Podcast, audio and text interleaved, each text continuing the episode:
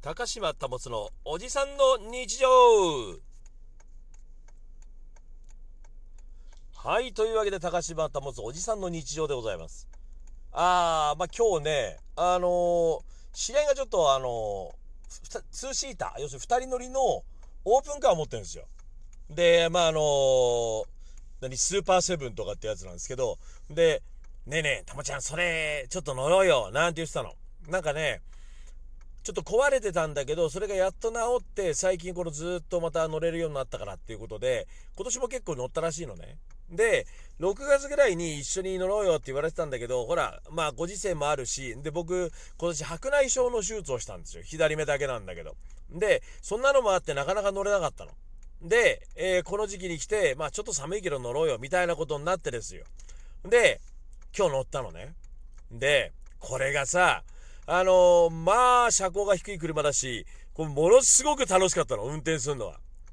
ただ、オープンでその、すごい低くって、で、まあ、何、ドアも、ドアもない車だから、上からこう乗る車だからね。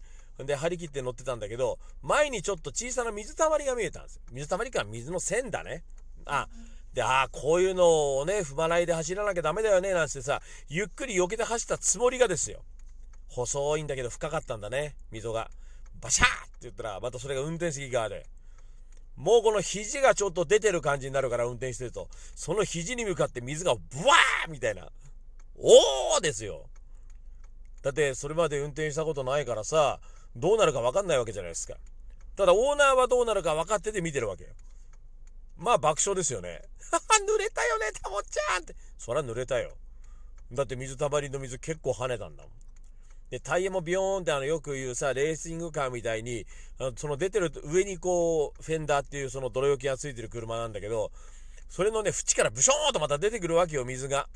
ええー、気持ちよく濡れたよね。いや、でもなんだろう、僕、ああいう車運転したことなかったから、ものすごいいい経験したよね。すごい楽しかったし、なんかね、バイクにものすごく感覚が近い車ではありましたね。ええ、いい経験できましたよ。ねえ。これ濡れなかったらパーフェクトだったんだけどね。ええちょっとあの水たまり踏んで濡れちゃったから98点ぐらいにしときます。はい。